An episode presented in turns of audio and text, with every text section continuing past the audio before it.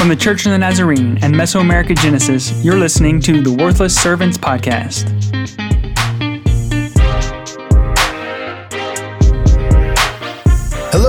Welcome back to the Worthless Servants Podcast. I am Scott Armstrong, and I have several other servants completely worthless around me. First of all, Dario But was he not- is the head worthless, just like Paul is the chief sinner. Exactly. I am the most worthless. Uh, if there is something below having no worth, that's me. to the left, and you've heard her encouraging comments already, Emily Armstrong. Hey, everyone. To her left, Natalie Franco. Hi guys. To my right, Dario Richards. Hello. And we are going to dedicate the rest of this episode to something we call story time. Now, we are a podcast that deals with missions and culture and healthy church. And uh, many moons ago, Natalie said, Why don't we just tell stories? We have so many good stories. And uh, I have to admit, sometimes when we turn off, the, the, when we're not recording and, and the mics aren't on, like some stories come out there, like we should tell that on the on the podcast. so this is our chance, and uh, we're going to do that. I think now it's kind of an awkward transition because I think I'm starting with me on this one. I think so. Yeah. So I will start with this first one, but then we'll get this one is not very serious. So I'm just going to build that up. I- Surprise. I, I, I've, I've been given a heads up that the other three are going to be a little more substantial, and and, uh, and but but this one is not. Some have known that a few episode, episodes ago we talked about the fact that as a family, as the Armstrongs, we went to Paris over Holy Week, and in April we were able to be there. We went in great part, Dario. You love you you, you will love this. Uh, there were many reasons. I mean, obviously, each one of us, there are four of us in the family, had certain things that we were prioritizing. For some, it was food. For some, it was art. For some, it was well. For me, it was everything, especially food. But it was also for my son and I. It was football. Good. It was football, It's soccer. If you're in, from the United States, so it was. It was. He, says no, but we're not. So, um, so we decided we would go to two games. Now, the first game that I'm going to talk to you about is not really a long story or anything.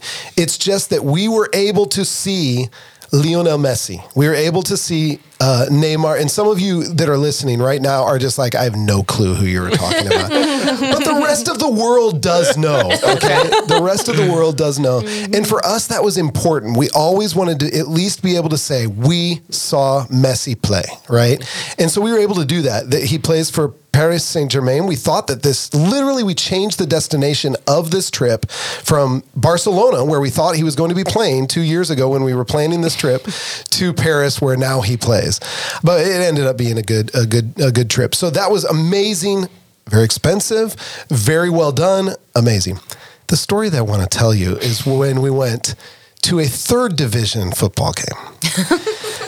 This is the Red Star, is what it's called. Red Star. We looked on how to get tickets online. There was supposedly a way. There was no way. There was no possible way for us to. We registered with their their fan page. We registered all this other stuff. There was no possible way. Okay, no problem. We're going to get there early.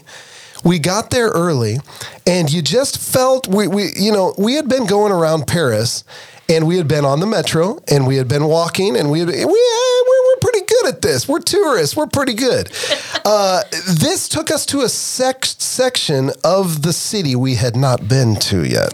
uh, this took us to a section where uh, Sydney, our daughter, 17 years old, grabbed my arm a little tighter. Uh, I told as- both the kids to put their backpacks on their front instead of on their back. as as we were walking, um, like literally, I won't share all that we saw, but you could tell this is not the center of the city. This is not this is not exactly the tourist uh, part. So we we end up getting to Red Star, and they were out of tickets through through an amazing uh, miracle. Honestly, there was someone that was just like, but but we know how to get you some tickets, and I was like. Do I ask questions? and, and- and- and the lady was like, "No, just just don't tell anyone, okay?" And I was like, "We're in for free," you know. And it was like, and we literally did not have to pay, which will come in important, uh, come to be important later. And so we went in. They checked. Of course, we had small backpacks, so they're just leafing through. They're just piling through.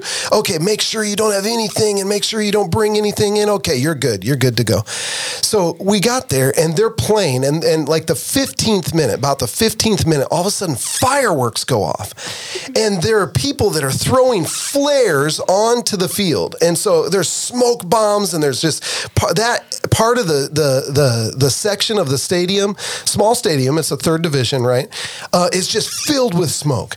And we're, I'm just like, this is awesome. You know, like, just like, what is going on? And they're chanting, all of the supporters are chanting and, you know, all this stuff. And, uh, and I just was like, this is why we came. This is so wonderful, you know? And uh, meanwhile, uh, Emily and Sydney, uh, our daughter, they're just like, I'm not comfortable with this. This is so weird. So anyway, I was like, this is so great. They, they cleared it off and they start to play again. Dario, they played again. Good. That's good. That was a fun story that we would have for all time. Minute 19, literally only four minutes later. More flares, hey, and they start chanting, and you know, there's people, and you can hear everything, and there's more flares, and so all of a sudden the ref says we're going we're going we're, we're not going to, to have this game. There were uh, uh, the coaches the the players were pleading with them. They came over to the fans. No more flares no flares. So, so they went off the field no announcement or anything. For 45 minutes we're just sitting there and we're like I think they're going to still play but we're not sure. No one's announcing anything. And the other thing was that they so after this had happened, they come back on the pitch and they're warming up, but they start the clock again while they're warming up.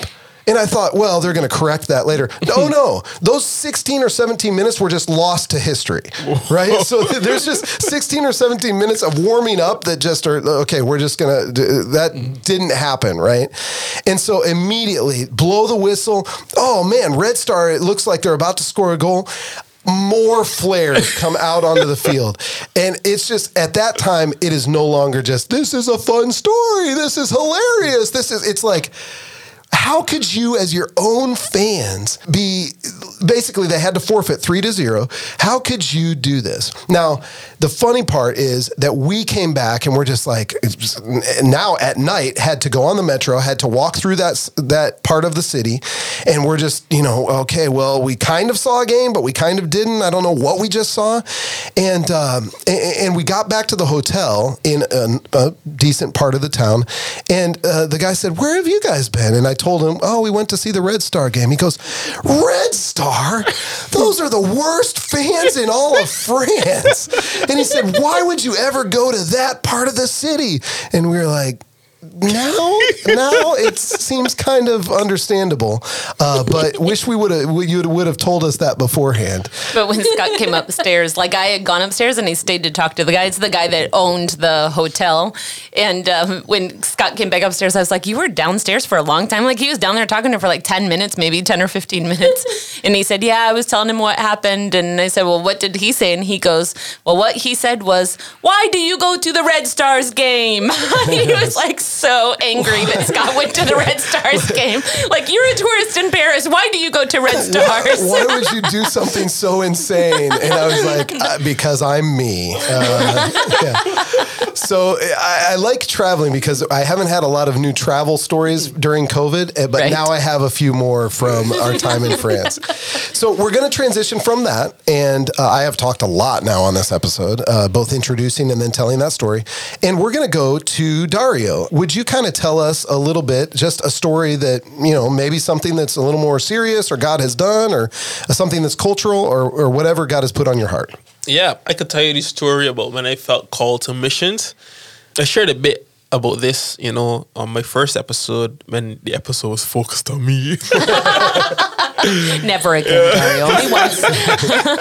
His wife's, his wife Linda's favorite episode so far. I was, yeah, so, you know, my first mission trip, we were preaching, we had this youth crusade, and a good friend of mine just came, you know, they said, man, there's a team from Barbados going to Haiti, you should go. And I said, sure, you know, it wasn't no divine calling, sense of spirit leading me. Just had a good friend that I trusted, they made a recommendation, and they said, okay. Um, the whole process of getting there was a miracle. You know, back then my faith was a bit more zealous than it is now. and just how God provided the ear fear, you know. Lo and behold, I'm in Haiti, you know, my first mission trip. and I have the most amazing time. You know, um, functioning in different ministries. This was right before the earthquake, but after the hurricanes. So there was some damage on houses that we contributed to rebuilding, fixing, you know, doing crusades, etc., serving in the communities, being around the people, and just having this great sense of community and seeing how even in the midst of poverty, there's a there's a sense of community in Haiti that you know, like I had never experienced before anywhere else in the world. And you know, this time of ministry is just phenomenal and we're coming on to the end of the trip. And you know, at the end, after the days of ministry, you want to do something like something relaxing. We decided uh, that we were going to go to these waterfalls, and I think they, they call Le Bleu or Le Bleu, some waterfalls, right? So we get to, you know, in Haiti, they drive the tap taps, the open back truck with the seats in them, and we get two of those. And on one truck, there are about 19 there are 21 of us in all is in this truck two sitting inside 19 on the back and the 19 on the back you know they're both haitians and barbadians. The full barbadian team bajan team and a couple haitians. And we decide we're gonna drive to these waterfalls. So we drive through the rivers and we're driving and the people in the river they're looking at us and we're singing you know and all the good songs we learn. And you know the people are saying stuff to us and we we thinking they're like you know oh tourists clearly you're foreign you know singing how you're going up. Um and we would eventually learn that's not what they were saying right so we're mm. driving and obviously to get to the waterfall you have to go up a bit so we're like driving going up this mountain but the the road is marl so you know it's not a paved road anymore and you know, sometimes when you're driving a manual vehicle, you know, it goes up. Sometimes you run back to catch the mm. gear. So I'm standing right behind the cab and I can see the wheels of the of the truck. So he goes up. The first tap tap goes up, it goes around. So it doesn't look like a threat, but I know we notice we are on a mountain now. You know, this is yeah, a mountain. It's serious. Mm-hmm. and you're standing in the back and of I'm a standing in the back on top of the seat. So Oh, wow. because there are too many of us in the back You can't to fit. sit, everybody mm-hmm. has to, to sit, everybody has to stand. And he runs back, and I notice that the wheel locks and the truck is sliding. And the last thing I remember saying is, guys, I think this is going over. and that's the last thing I remember saying. And then within seconds, we are dumped 15 feet into a ravine.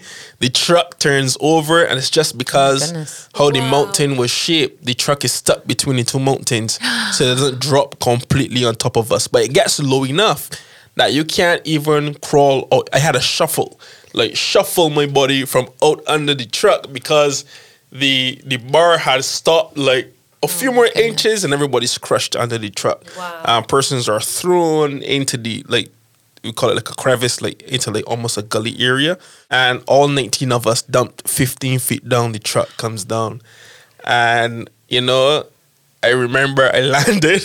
I remember, and then I, I landed. Obviously, closed my eyes, and there's this moment of wondering if you're dead. But then I hear this screaming. So, well, if I'm dead, I shouldn't hear this type of screaming. You know, so I open one eye and I say, uh, "Oh, you're alive! Oh, you should get from under here." You know, a shuffle from under the truck. You know, you come out and everybody's screaming, and you're wondering what is going on. Like, what in the world just happened? You're between trying to recover from.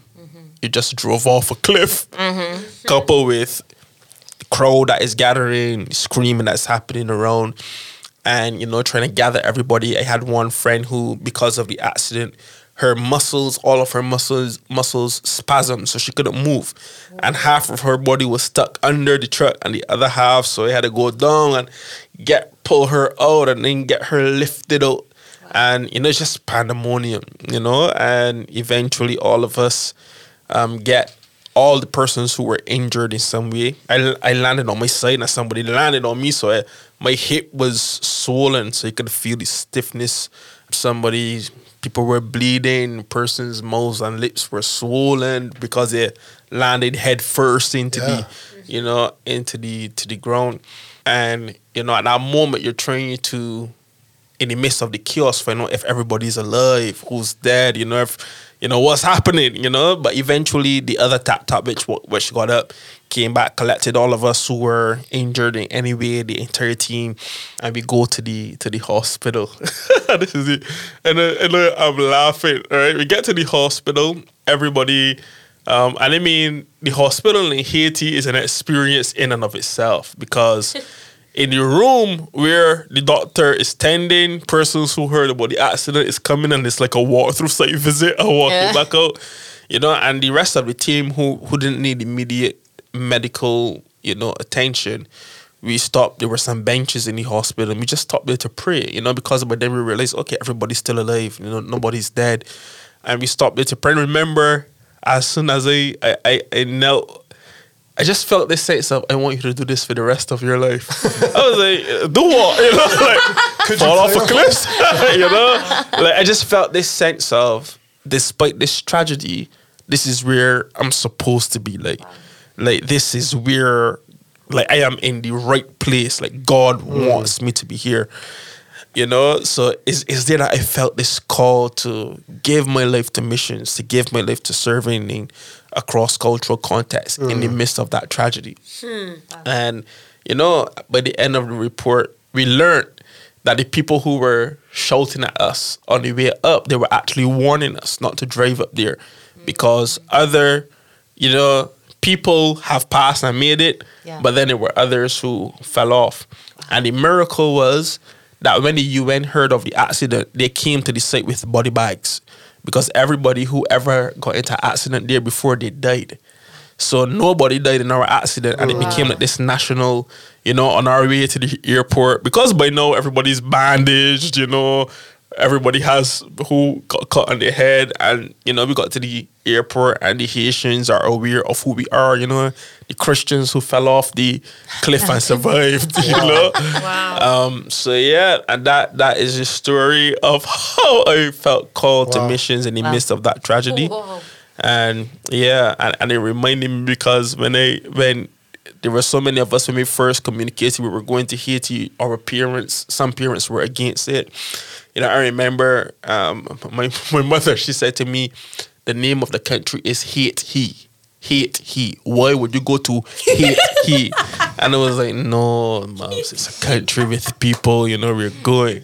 So now in my mind, I'm thinking we're going back to you know just family members who warned us who Kind of I told you know so. they're gonna have this you know this bad perception already of Haiti and you know the demons and you know obeah etc and so we're going back with that thinking. And I'm I'm thinking you know they probably would never let us go on a mission trip again. But the next year I was back in Haiti. In hmm. 2009 I went back on a mission trip we went back to the same site this time I walked all the way all the way to the waterfall this time Wow. and and that is the story of my initiation mm. into missions Wow. and just serving Wow, yeah. that's amazing. We're glad you are called and and have followed that call.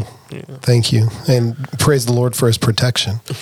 yeah Well, Natalie, it is very tough to follow that, uh, but I know you have kind of given me a little hint of what you're going to talk about, and I know that God has has certainly been speaking to you about something too. Yes. Well, my story it's about a long, long time ago. Ago, uh, when I first started to serve with the work and witness teams, um, so I was I really wanted to get involved. My English was so bad, but that time, and I was helping with translations. I don't know. She's using air quotes when she says translation. For those of you that can't see her. I was trying to translate word by word, but I, I really wanted to be there because I really like, I love that dynamic. And I had a lot of questions by that time, like, how are they coming from the States to pay to come and work? Like, they're taking their vacations, they pay to come to the Dominican Republic to serve others, to work. And you were pretty young, right? I Yeah, I was like 15 years Yeah. old, something like that. Uh huh. And I was like, too many questions, and I, I I wanted to know the answers. So that's why I was I was all in. And even though my English was so bad, I wanted to be there. Um, and I remember I was serving that first time with a medical team, and there was one doctor called John Miller. He's a physical therapist. So what I was doing, it was really easy to to teach others what the doctor was saying. But the thing is, when I was with him, I was asking him all these questions, like why. Like, are you guys crazy? You are investing money to come to vacation. I don't know. And he was telling me that time, and I will never forget that. He was saying, Natalie, I hope that during this week, because we serve one week with those teams, I hope during this week, God opens up your eyes so you will able to see him the way we see him when we are serving and you are able to see what he is doing. Like in we would like to be in the places that god is showing up like this Yeah. huge way. Um, so i was like okay uh, okay. I- i'm gonna try to understand what you just said but i'll just keep serving. Um, in a couple of days after what he said to me um, we we went to rancho arriba Ocoa. This is in a mountain, not the one like the waterfall. no, not that one. Uh, we, we went up to that mountain and we were doing the same thing with um, people from Bonao. And one of the first things that uh, the team does in the place is pray. So it is not only giving medical attention, but also we pray for them first before giving that attention. And there is a team for that. So we pray for the place, and then the team, like when everybody is coming in, they pray for each one. And I remember I was with John Miller, and we were hearing like a noise. Someone was jumping, someone was praising the Lord, singing hallelujah, hallelujah, praise the Lord. I'm able to see that person. I remember I saw her when she came in, she was blind from one of, of her eyes. Mm-hmm. She it was completely white, her eye. It was cloudy. And they started to pray for her and she believed. And they were able to see how the cloud moved Mm. little by Wow. little. And she was able to see. And just she couldn't believe well, she believed because she was healed. but she started to praise the Lord and jump and singing hallelujah mm. through all the place and everybody was just clapping because we knew that Jesus made the miracle right in that mm-hmm. place. Mm-hmm. And it was beautiful for me. It changed the way I was praying because after I had too many questions after that situation, then I went to the the prayer team and I was asking them what you just did. You're like, this is the where the real stuff is going on. yes. Like what was happening? I, I just saw her. I remember she didn't have that. Now I'm seeing she doesn't have anything. what she just did. and they were saying, we didn't do anything. The only thing we did was um, we asked God to open up the heaven, uh, let His glory comes to this place, and if His His will to heal, and He does it. This is the way He works. And after that, um, I'm just every time I'm praying for uh, someone to be healed, I'm like, God, I know who you are. I know you did it that time. I saw you. So please open up the heaven. Let your glory come and do your work because I know you can do it. So my prayer have changed a lot. My faith a lot as well. And this is my story. Yes. Good. That's good. I love I love that the prayer was before any medical attention. You know, Mm-hmm. Yeah. and, and and it's like, hey, this the real thing is God. It's not It is. the expertise or the medicine, you know, of anybody. And so uh, that was proven that day. Wow, Mm-hmm. that's awesome. Praise the Lord. Emily, do you have a story for us? I do have a story. Um, when we were first, I would still say rookie missionaries. I think it was pretty early in our missionary career. We were um, trying to get going and become very common, what now is super common, called Maximum Mission. And but in the early days, it was not common. Not everybody knew what it was, and there were many times that we would receive a team. Scott and Emily Armstrong would receive a team from somewhere and say, "Let's go do a Maximum Mission somewhere," so that our people here in Guatemala, we started in Guatemala, uh, can literally start having missionary opportunities.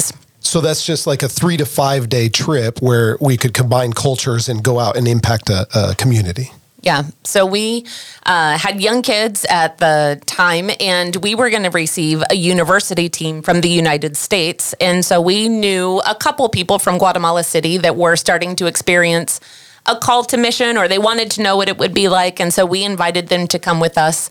And Scott started working with a pastor that was in Ojo del Agua, which was in the um, state, I think is what they call it in, in Guatemala, the department of San Marcos.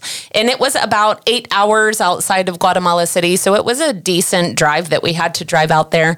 And when Scott first started talking with the pastor, we had no idea what we were going to get involved with. I think nowadays, Maximum Mission, um, typically like the social service part of it that we do is like painting a school or cleaning up a park or uh, planting trees. And that's really what we thought we would be doing. However, we knew there would be a little bit of a different aspect to it because the community where the Church of the Nazarene was had literally just gone through a hurricane setting and they were on the side of the mountain and there was a huge landslide and they had lost about a hundred people in their community because of the landslide.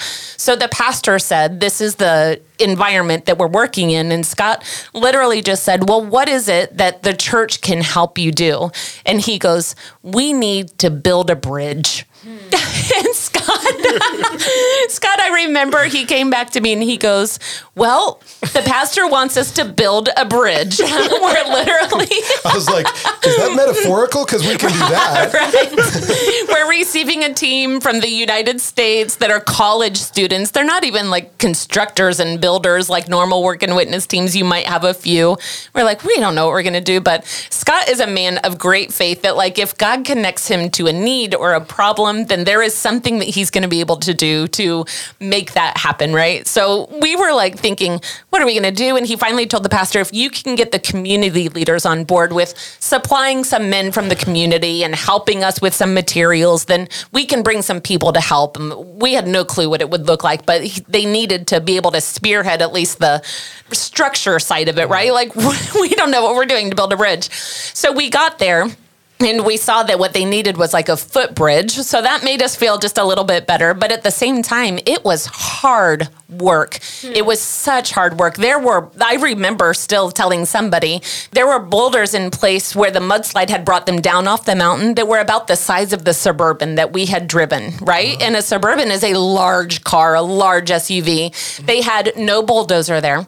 They had no, like nothing. The way that we were, re- and it wasn't boulders that size. We saw boulders that size, but we had to move like, I would say boulders the size of about a 10 year old child. Like that's about how tall they were and how wide they were. They would literally just put ropes around them. And with the brute strength of the men of that community, they would be pulling them out of the ditch where the bridge needed to be put on top of it. And I remember standing there every day and like, what are we doing? We are way out of our lane on this. This is not what God has asked us to do. I don't, what is going to come of this thing? And every day you just saw how this bridge was starting to be created and formed. And even the metaphorical bridge of the community relationships were starting to get stronger and stronger.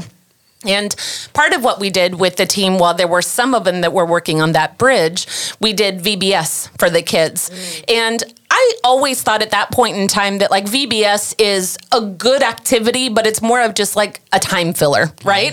Mm. it's like, well, if you do it or not, it doesn't really matter. I mean, there are children that are going to enjoy the time and hear about Jesus and all of that's super valid, valid but there's probably better things we could do with our time. But, you know, we'll do VBS we did VBS three days in a row. And the very last day, the bridge was finished and they had laid all of the concrete. And I wanted to go up to the bridge to take a picture of it because I had been taking a picture every day so that we could see the progress and know what had been accomplished. And I remember there was a an older lady that was standing on like close to the bridge. She wasn't standing on the bridge, but close to it. And I went up and talked to her and she came down to talk to me and she said, "Are you with that group obviously I stand out just a little bit, right? like my skin is is pretty white compared to the Guatemalan population that we were with." And I said, "Yes, I'm I'm a part of that group." And she said, "Can I tell you a quick story?" And I said, "Of course." And she said, "Thank you so much for coming to our community this week.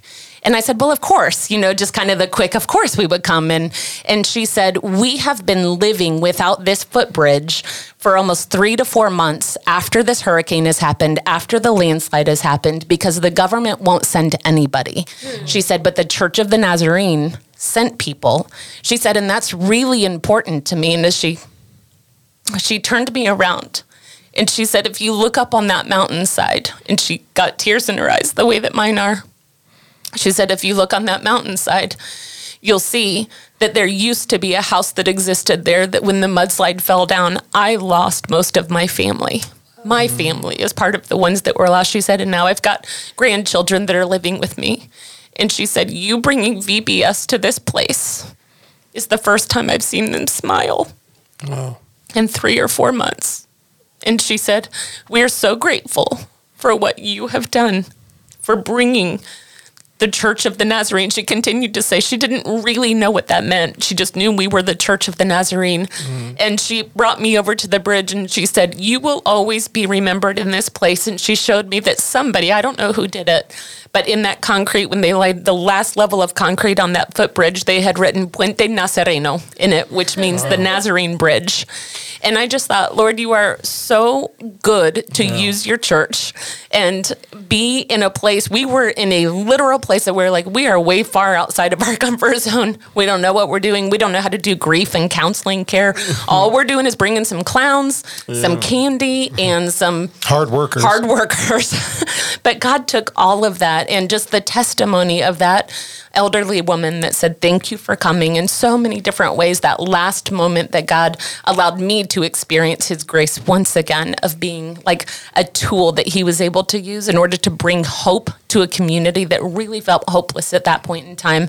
It encouraged me. It was very early in our missionary career. Mm. And I still look back on it as a moment where God confirmed my call to mission again. Mm. Even after I'd said yes, even after I was on the mission field, He said, once again, you're in the right place. You're at the right time and continue to be the person that I've asked you to be, and I will do the work through you. So I, I love thinking about that story, and sometimes I wish I could go back there and see see what that community's like. We haven't been back in 20 years, but I know that the Church of the Nazarene is still there, and I know that the the pastor left a thriving congregation there. So I know the Church of the Nazarene is functioning in San Marcos, Guatemala. If I had to identify a common denominator in the three stories, I'm going to just throw out my weird story. um, if I had to th- kind of think of a theme, it would be that when we say yes to God and put ourselves in places of need, places of ministry, that He will manifest Himself, that He will do miracles, that He will protect Yes. right, Dario? He will heal, uh, right, Natalie? And uh, he will change even communities, Yes. entire communities, Emily. This is the God we serve. And sometimes this story time is, is funny, and sometimes it's, we almost always end uh, saying, All glory be to God, because Amen. this is amazing what he is doing. So, Emily, if other people would like to comment or share anything that, that these stories brought up, uh, where can they do that? Yeah, if you want to say, thank the Lord Dar- Dario is still a part of this podcast. yes. Leave us a message on our Facebook page, the Worthless Servants Podcast. You can also listen to other episodes that we've recorded on Mesoamericagenesis.org under the podcast tab. Yes, and thank you all. Uh, we are the Worthless Servants. I am Scott Armstrong, I'm Dario Richards. I'm Nara Di Franco. And I'm Emily Armstrong. and we will talk with you next time.